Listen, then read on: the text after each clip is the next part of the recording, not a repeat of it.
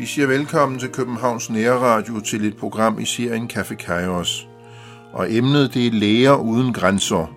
Og til det formål har jeg inviteret Jesper Brix, direktør i Læger uden grænser i Danmark. Og jeg selv hedder Jesper Sten Andersen. Velkommen skal du være. Tak. Hvordan blev Læger uden grænser til? Jamen, Læger grænser blev stiftet i Frankrig tilbage i 1971 af en gruppe franske læger, som havde været udsendt med øh, International Røde Kors på det tidspunkt. Og de af lytterne, der kan huske dengang, øh, så var øh, Biafra-krigen, som de var udsendt til fra 67 til 69, vil sige en stor international humanitær katastrofe, og de af jer, som kan huske det, og på grund af fjernsynets opfindelse og spredning ud i, i de civile hjem, kan sikkert huske den, de fly, der fløj ind og leverede en massiv øh, nødhjælp. Lægerne kom tilbage, øh, og havde en oplevelse af, at øh, de ikke kunne fortælle så meget, måtte fortælle så meget omkring øh, de overgreb, de har set på mennesker og misbrug af Berlin. Så de følte en forpligtelse til at starte en organisation, der, fordi det var læger, selvfølgelig havde det lægefaglige som det, det første arbejdsområde, men så samtidig også påtog sig en opgave at udtale sig omkring, øh, hvad de ser, hvis de for eksempel så øh, systematisk misbrug af nødhjælp, eller overgreb på menneskerettigheder, optag til folkemorab eller lignende. Altså en eller anden form for vidnepligt. Médecins Sans Frontier, det er så øh, det internationale navn, og det er jo fransk. Ja. Øh, hvordan udviklede læger uden grænser sig?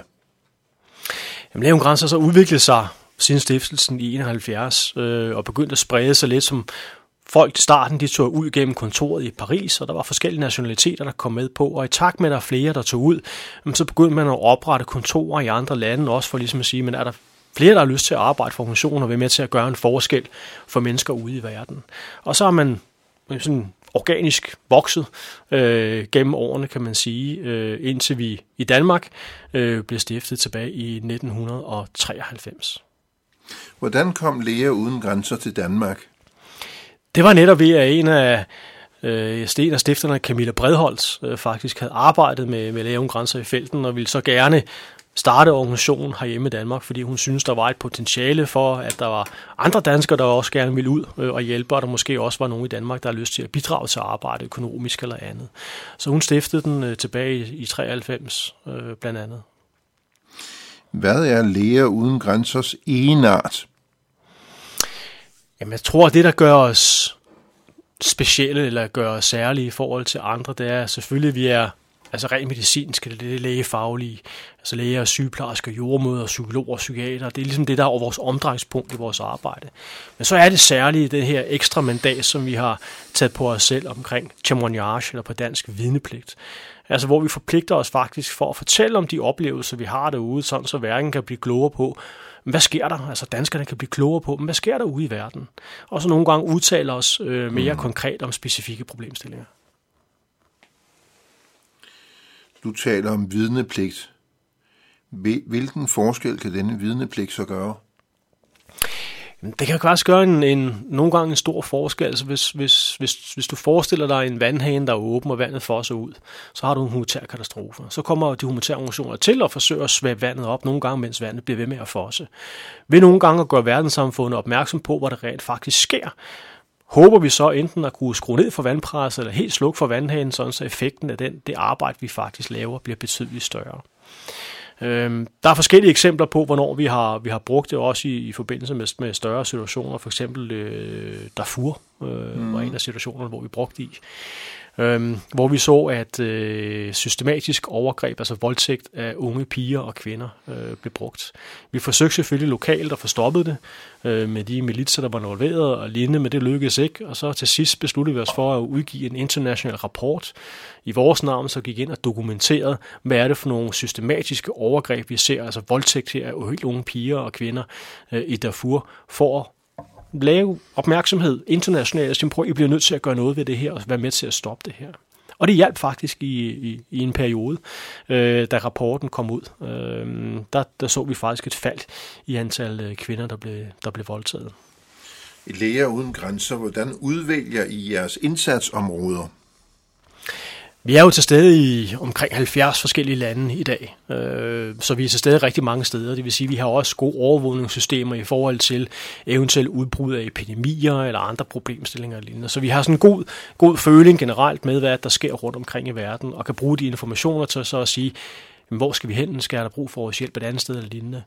Men nogle gange så er der også nogen, der rækker ud til os. Øh, jeg har blandt andet arbejdet i de russiske fængsler i øh, Sibirien, Øhm, og dengang var det faktisk en øh, russisk major overlæge på et øh, fængselshospital, der rakte ud til Lægen Grænser og sagde, vi har et kæmpe problem med tuberkulose i Rusland. Kan I komme og hjælpe os med det? Vi, vi kan ikke styre det. Øhm, og så tog vi selvfølgelig kontakt til det russiske sundhedsministerium lignende og fik dengang lov til at så komme ind og arbejde i fængslerne og hjælpe dem med at få styr på tuberkuloseepidemien derovre. Hvem sender I ud til indsatsområder? Når jeg er ude øh, og tale om Leon Grænser, eller hvis jeg sidder ved et middagsselskab, hvor jeg ikke har været før, og for folk spørger, hvad jeg laver, og jeg siger, at jeg arbejder for Leon Grænser, så reagerer folk som oftest med at sige, om så er du læge. Øhm, det er jeg ikke. Jeg er sygeplejerske, har en forsig i forsvaret og proceskonsulent og alt muligt andet, men læge, det er dog ikke. Og jeg forstår godt, at vores navn den indikerer jo lidt, at det er, det er læger, men du skal faktisk tage et normalt hospital. Og så alt, der er inde på et normalt hospital, det bruger vi faktisk i vores arbejde rundt omkring i verden. Nogle er udsendte, nogle er nationale kollegaer. Men altså, vi udsender jo både læger, sygeplejersker, jordmøder, psykologer, psykiater, fysioterapeuter, øh, laboranter, bioanalytikere, øh, men også ingeniører, elektrikere, tømrere, mekanikere, økonomifolk, HR-folk, alle mulige typer profiler, fordi vi skal jo gøre tingene så professionelt som overhovedet muligt for at sikre os, at hjælpen kommer frem der, hvor der er brug for den. Det er en meget bred vifte, du der ridser op. Ja, det er det. Okay, de bliver så sendt ud. Hvor, lange er, eller hvor lang er en typisk periode for udsendelse? En typisk udsendelse er 6, 9 eller 12 måneder. Øh, men ofte afhænger det også af den situation, du er ude i, øh, eller den type opgave, øh, du skal lave. Jeg har været ude i over et år, da jeg var landeschef for Leon Grænse Lesotho af Afghanistan. Men har også været ude meget kortere tid i akutte situationer. Øh, hvis du er ude under de store katastrofer, så arbejder du mere eller mindre hele tiden. Altså, øh, du sover lidt, øh, du er hele tiden ude for at forsøge at få hjælpen frem, og så holder du ikke så længe. Øh, så jeg tror, det korteste at være ude har nok været seks uger, mm-hmm. øh, og så har jeg været ude ja, i, i over et år øh, ja. andre steder. Ja, Jesper Brix, øh, når I sender folk ud med Læger Uden Grænser, tager de udsendte så overlov for deres normale arbejde? Det, det er faktisk lidt forskelligt. Øh, det vi kan se, det, det afhænger lidt af, med sit, hvilken profession du har. Alene. Nogle gange kan det være svært for lægerne at få overlov fra deres arbejde. Øh, der er også en meget øh, klar karrierevej, i hvert fald hvis du ikke er blevet speciallæge nu, i forhold til, hvor meget må du være ude og lignende. Øh, nogle tager overlov, nogle vælger at sige op. Øh, det er faktisk meget forskelligt. Øh, jeg selv sagde, hvad hedder det, fik overlov til at starte med. Og da så ligesom det grebet af det, og de godt kunne se, at, øh, at øh, det er nok noget, der ville vare ved, øh, så endte jeg med at sige op øh, og arbejdede så øh, mellem mine forskellige udsendelser øh, i vikarbureau på hospitaler, altså på skadestuer hovedsageligt. Mm. Så det afhænger meget af din, din faglige profil mange steder er der god velvilje i forhold til humanitært arbejde, så der vil de gerne give overlov, men selvfølgelig, hvis de kan se, at man bliver grebet af det altså igen og igen, så skal den lokale virksomhed jo også øh, kunne køre rundt og lignende, og så må man finde andre løsninger. Når jeres udsendte så kommer ud, får de så stillet boliger til rådighed der, hvor de kommer frem? Ja, du får, øh, du får en man siger, kost og logi betalt øh, som udsendt. Øh, men det skal jo så selvfølgelig stå sådan, at, øh, at øh, både kost og logi er måske noget andet, end vi er vant til herhjemme øh, i Danmark. Mm. Øh, under mine udsendelser har jeg boet i alt lige fra øh, en lille lærhytte med stråtag i Sydsudan, øh, i en hængekøje, øh, til at sove på et værelse med 12 andre, øh, til at have øh, mit eget rum, men alt andet fælles, altså fælles bad og toilet og, og lignende. Normalt så forsøger vi, at, at folk har deres eget rum, telt, eller hvad det nu kan være, øh, og kunne gå ind i, så man ligesom har lidt privatliv midt i alt det andet, for det er ret intens øh, nogle gange at være ude. Øh, men alt andet er, er fælles. Ja. Og hvad består en, en typisk indsats i, når jeg er ude? Jamen, vi arbejder jo i, i mange forskellige typer af, af indsatsområder. Øh, alt lige fra krigsområder, konfliktområder, øh, naturkatastrofer, øh, lande, som har udfordringer med at håndtere deres sundhedssystem og lignende. Og hvis jeg tager nogle af, af mine egne udsendelser som eksempel, for det, det fagner faktisk meget, meget bredt i forhold til vores indsatsområder, men så har jeg jo arbejdet med for eksempel i det russiske fængsel med behandling af tuberkulose, altså en, en, en epidemi, øh, hvor vi øh, forsøgte at hjælpe det russiske sundhedsvæsen med at få mere kontrol omkring det i, øh, i, øh, i fængselsvæsenet. Min sidste udsendelse fra 14 til 15, inden jeg fik den her stilling, øh, var i forbindelse med øh, HIV-AIDS-behandling øh, i Lesotho, som er jo den her lille enklave, øh, lille land øh, nede i Sydafrika, øh, hvor næsten en ud af fire af hele befolkningen er smittet med HIV-AIDS øh, og hvor er der en stor moder-barn dødelighed, hvor vi simpelthen var inde og vise øh, Sundhedsministeriet omkring, hvordan de kunne gøre det her meget mere øh, effektivt øh, og omlægge den strategi, de havde. Så har jeg arbejdet i Somalia, som har jo været et krigsområde, øh, eller er et krigsområde, øh, hvor det var jo et stort hospital også, øh, hvor at øh, vi fik jo øh, børn ind, som øh, var blevet skudt øh, under kampene og blev ramt i ildkampe og lignende. Øh, Afghanistan, som jo både havde udbrud af epidemier af mæsling og kolera, mens jeg var der, men også øh, havde sige, hele frontlinjedelen med kampe, altså folk, der blev skudt, øh, havde fået skudt arme og ben af og, og lignende. Jamen, så. følte du dig ikke beklemt? Følte du dig ikke usikker ved at skulle tage til så uroligt et, et område? Jeg mener, det er lige før, at kuglerne sviger om ørerne på dig. Det har det, det har det, det har det desværre gjort nogle gange. Jeg er også meget, meget tæt på, øh, desværre. Men, men nej, jeg har faktisk ikke øh, som sådan følt mig usikker, øh, men meget bevidst omkring, hvad det er, jeg giver mig ud i.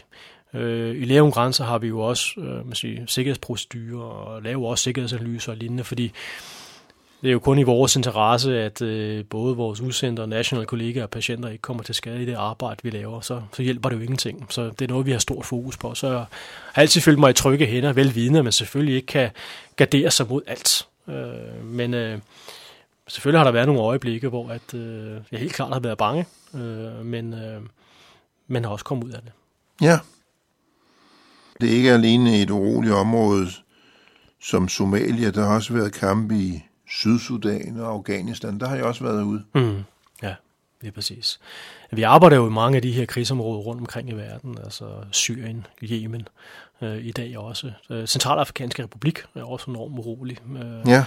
Den demokratiske republik Kongo er der jo roligt nogle steder og uroligt andre steder. Øh, så vi er i, i rigtig mange af de her konfliktområder rundt omkring i verden, altså, hvor der også er aktive kampe og lignende vi er, vi er, jo, vi er jo som organisation jo ofte derude, hvor at, øh, at det gør ondt.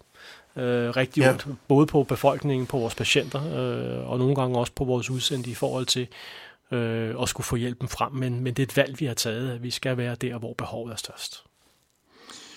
Jeg kunne forestille mig, at det, de der urolige områder, det må være utroligt problematisk øh, med logistik og, og, og nå ud til dem og, og gøre noget for dem. Altså, jeg har ikke prøvet det selv, men jeg, mm. jeg forestiller mig, at det er utrolig vanskeligt. Det er det. Øh, det kan det i hvert fald være. Øh, både bare at komme rundt på grund af altså, hele infrastrukturen, så måske er nogle steder, der ikke er nogen veje eller, øh, eller, eller andet, så du må køre sådan off-road øh, for at få hjælp med frem, eller hakke dig igennem junglen eller et eller andet andet. Øh, det gør man jo stadigvæk nogle steder øh, for at få hjælp med frem til, til dem, der har brug for det. Men ellers er det jo meget spørgsmål om, at vi skal jo hele tiden tale med alle de mennesker, der er i området, øh, inklusiv alle dem, som kæmper mod hinanden, ligesom for at de får en forståelse for, hvem vi er. Vi er så neutrale, vi er upartiske, vi er ikke en del af en stat eller en regering eller nogens politik. Vi er det udelukkende for at hjælpe mennesker i nød. Øh, og det er jo det, som, som giver os adgang til, til mennesker rundt omkring i verden. Det er den der forståelse for, hvem vi er. Øh, og er den i lokalsamfundet og mellem de stridende parter, så, så bliver opgaven lidt nemmere. Øh, så er der nogle rent praktiske udfordringer nogle gange med at få tingene frem. Men, øh, men den største opgave er sådan set mere øh, at få enighed mellem de stridende parter om, at vi skal være til stede. Når nu I er udsendt, og det har du altså været mange gange, hvad bruger I så jeres sparsomme fritid til? Uh, hvis man har mulighed for at bevæge sig rundt, så, øh, så forsøger man selvfølgelig at, at lære kulturen bedre at kende, de mennesker, man arbejder sammen med bedre at kende, øh, tage ud og se nogle ting, øh, i området, øh, hvad der nu er mulighed for. Øh, det kan man i nogle lande, altså for eksempel Lesotho, som var, jeg var i, der, der kunne vi godt bevæge os øh, frit rundt omkring. Øh, men andre steder øh, har det været sværere, altså Afghanistan, øh, der var der første gang, jamen, jamen der kunne vi ikke bare bevæge os ud. Der løb jeg rigtig meget, der løb jeg hver eneste dag, nogle gange to gange om dagen, inden jeg tog afsted. Øh, men der kunne jeg ikke løbe på, på gader og stræder på det tidspunkt. Øh, så der måtte jeg simpelthen løbe inden for vores, øh, vores mur, Øh, og det tog mig cirka halvandet minut øh, at løbe, øh, eller ikke engang, at løbe hele, hele gården rundt. Øh, så det blev sådan nogle meget øh, trivielle løbeture, men øh, der var en lille kat, der gemte sig i nogle af buskene, og den havde en tendens til at springe frem og angribe mig øh, i leg. øh, så det er ligesom den, der, der afbrød mig hver eneste gang, jeg forsøgte at løbe fem runder, og så løb jeg den anden vej, og så angreb den mig hele tiden hver eneste gang, og det er ligesom, det gjorde det sjovt. Okay. Men det er meget forskelligt, hvordan man, øh, man bruger sin fritid. Øh, da jeg var i, i Albanien for at bygge flygtningelejre op fra bunden af, jamen, der var ikke noget fritid overhovedet. Der var det arbejde og sove øh, hele tiden. Øh, så der var faktisk slet ikke mulighed for at, øh, holde fri. Er I udsendte i teams? Kan I have nogen gavn af hinanden? Ja, stor. Vi er, vi er altid ude. Der er aldrig nogen, der er ude alene. Øh, du er altid del af et hold. Mm. Øh, og fordi vi er en del af en international organisation, så er du altid øh, del af et internationalt hold. Jeg tror faktisk kun, jeg har været ude en gang med en dansker på holdet, ellers har det altid været sammensat af, af andre øh, nationaliteter. Øh, I Lesotho der havde jeg 22 forskellige nationaliteter på mit hold. Øh, så man har meget gavn hinanden, man lærer rigtig meget også om kultur og lignende, og det giver selvfølgelig også nogle gange nogle udfordringer i forhold til, hvordan man ser på tingene sådan rent hvad er ledelse, når man kommer fra Japan og Brasilien og øh, Sri Lanka og Colombia og Norge, Sverige. Øh, vi har jo alle sammen forskellige syn på, hvordan tingene øh, bør være lignende, så det får man altid nogle gode diskussioner ud. Ja, men, men teamet er enormt vigtigt. Øh, ja. Det er det, der gør, at man, man, man kan holde fokus, og man kan, man kan arbejde øh, godt. Øh, det, det er teamet. Det, det er vigtigt. Da jeg øh, kom ud for at, øh, at skulle forberede det her øh, radioprogram på, på, øh,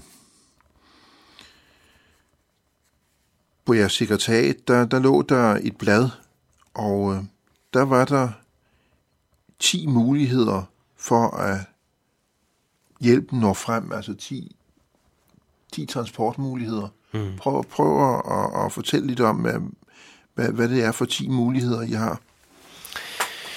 Jamen det er jo netop for at beskrive, altså hvordan er det, vi får hjælpen frem. Øh, så, så kan vi selvfølgelig komme frem med, ved, ved øh, at bruge fly. Øh, øh, altså for store, øh, både for folk ud, men også for udstyr lige nu, så kan man bruge helikopter til, til øh, svært tilgængelige områder, der hvor det er til rådighed. Øh, vi går rigtig meget øh, også, øh, for at få hjælpen frem.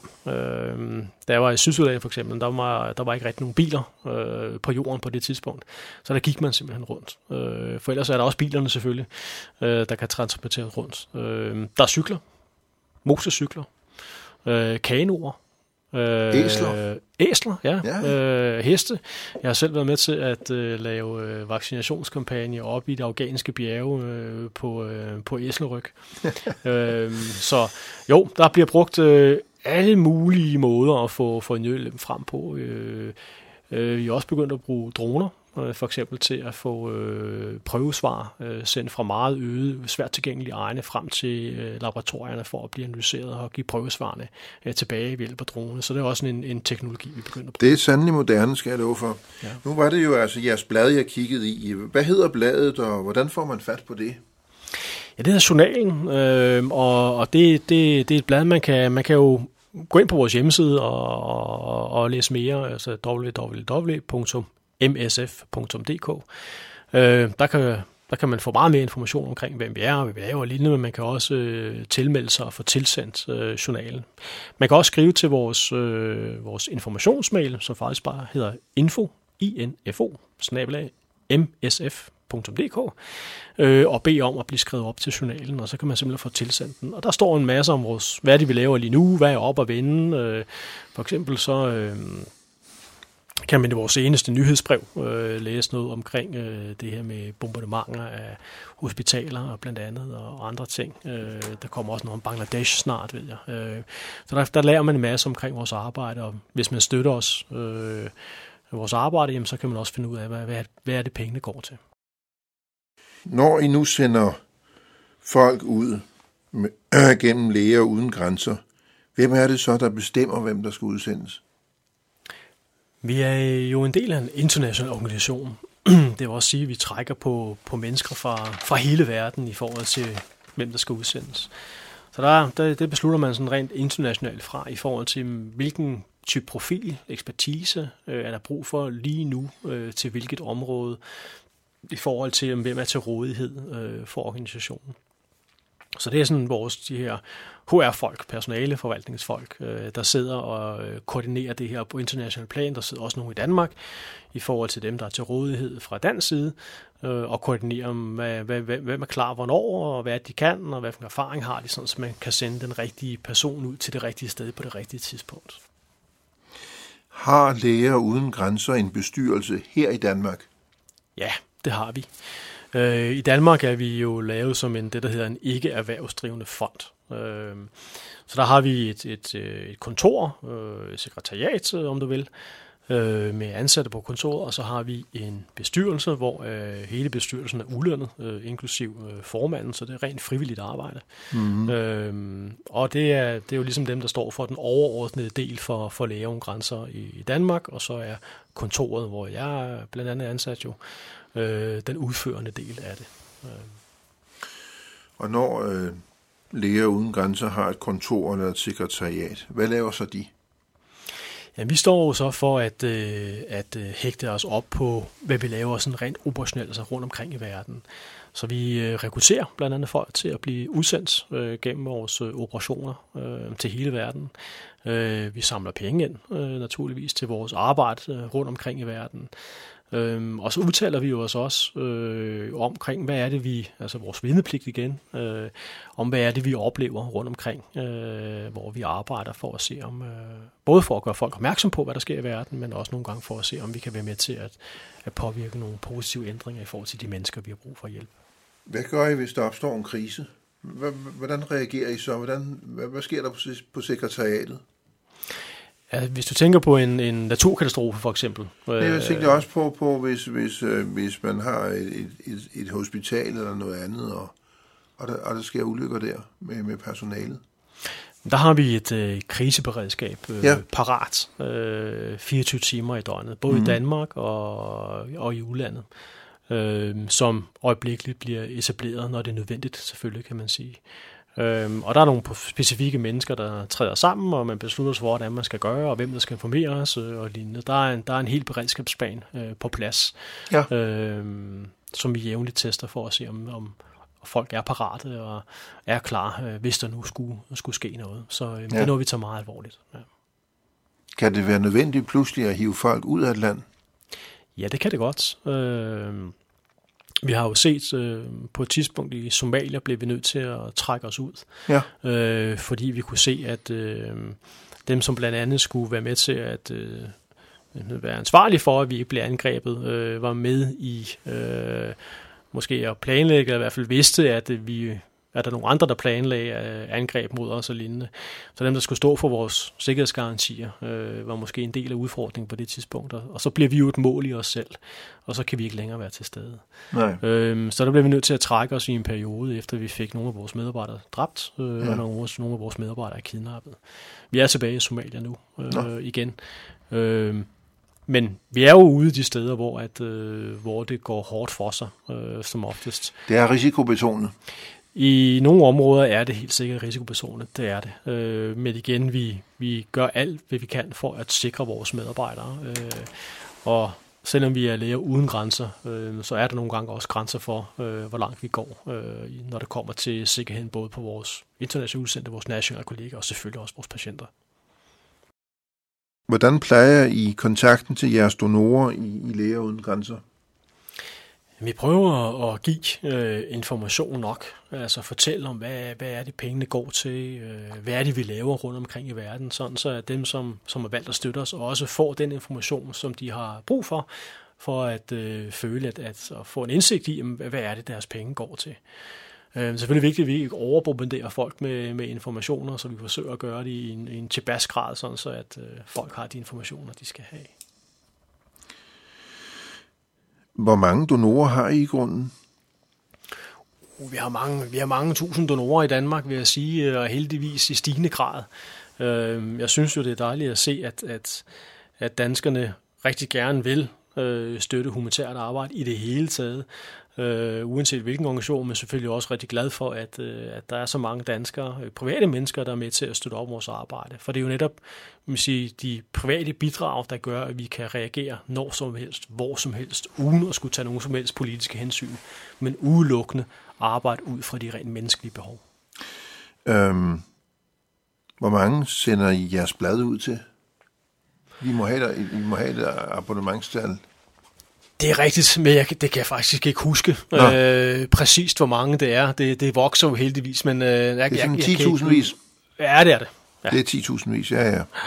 Så det giver en god folkelig forankring? Jeg synes, vi har en god, øh, god forankring i, i, øh, i den danske befolkning, og i de målinger, der bliver lavet hver eneste år, kan vi jo også se, at vi altid jo kommer indtil videre kommer frem som den mest troværdige organisation øh, i Danmark. Øh, ja. Og det er jo det er jo det er vi rigtig glade for. Det mener vi også, at øh, folk roligt øh, kan, kan evaluere os og se os på som. Øh, men det er selvfølgelig også noget, som vi har en stor ansvarsfølelse omkring. Der er noget med, at I, I tager ikke imod offentlige tilskud. Det er simpelthen private gaver det hele. Ja, det er vi stoppet med øh, at tage penge fra, fra, øh, fra, fra, fra Danida i Danmark, men også fra andre, ja. rigtig mange andre lande. Ingen EU-midler øh, eller noget? Ikke nogen EU-midler, nej. nej. Øh, og det er simpelthen fordi, vi gerne vil sikre os, at, at vores arbejde udelukkende bliver lavet øh, baseret på øh, de rent menneskelige behov, altså de humanitære behov derude. Og vi kan se, at over årene har der jo været en større og større interesse fra, fra politiske instanser og lignende at gå ind og være med til at forsøge at styre, hvor den humanitære hjælp og udviklingshjælpen skal hen. Øh, der er Danmark øh, dog øh, jo tidligere været meget øh, fanebager for, at det humanitære skal være neutralt og upartisk og lignende. Men for os er det vigtigt at være totalt neutralt og upartisk i vores arbejde. Og det kan vi være, blandt andet også økonomisk ved, at det er private penge, der kommer. Og hvor mange private penge kommer der? Det, det er over 100 millioner, ikke? Jo, det er det. Øh, regnskabet for 2017 er ikke helt gjort op endnu, men det lander på omkring 173 millioner. Og det er flot. Det er virkelig, virkelig flot. Ja, det kan vi tage danskerne for. Det er rigtig, rigtig flot. Hvilke ønsker har du for fremtiden? Uh, ja. Jeg har jo altid et ønske om en, en, en bedre og mere fredelig verden, end den vi ser i dag. Øh, Ja, mit arbejde med Læge Grænser har jo været, jeg startede jo tilbage i 95 selv, øh, og har arbejdet i mange forskellige roller. Og hele mit ønske har, jeg føler jo globalt ansvar. Øh, se ud over øh, Danmark og sige, vi bliver nødt til at hjælpe hinanden, hvis vi skal gøre det her sted til et bedre sted at være. Øh, og det håber jeg, at, at endnu flere mennesker har lyst til at være med til øh, at kigge ud over sig selv, øh, række hånden ud og hjælpe andre.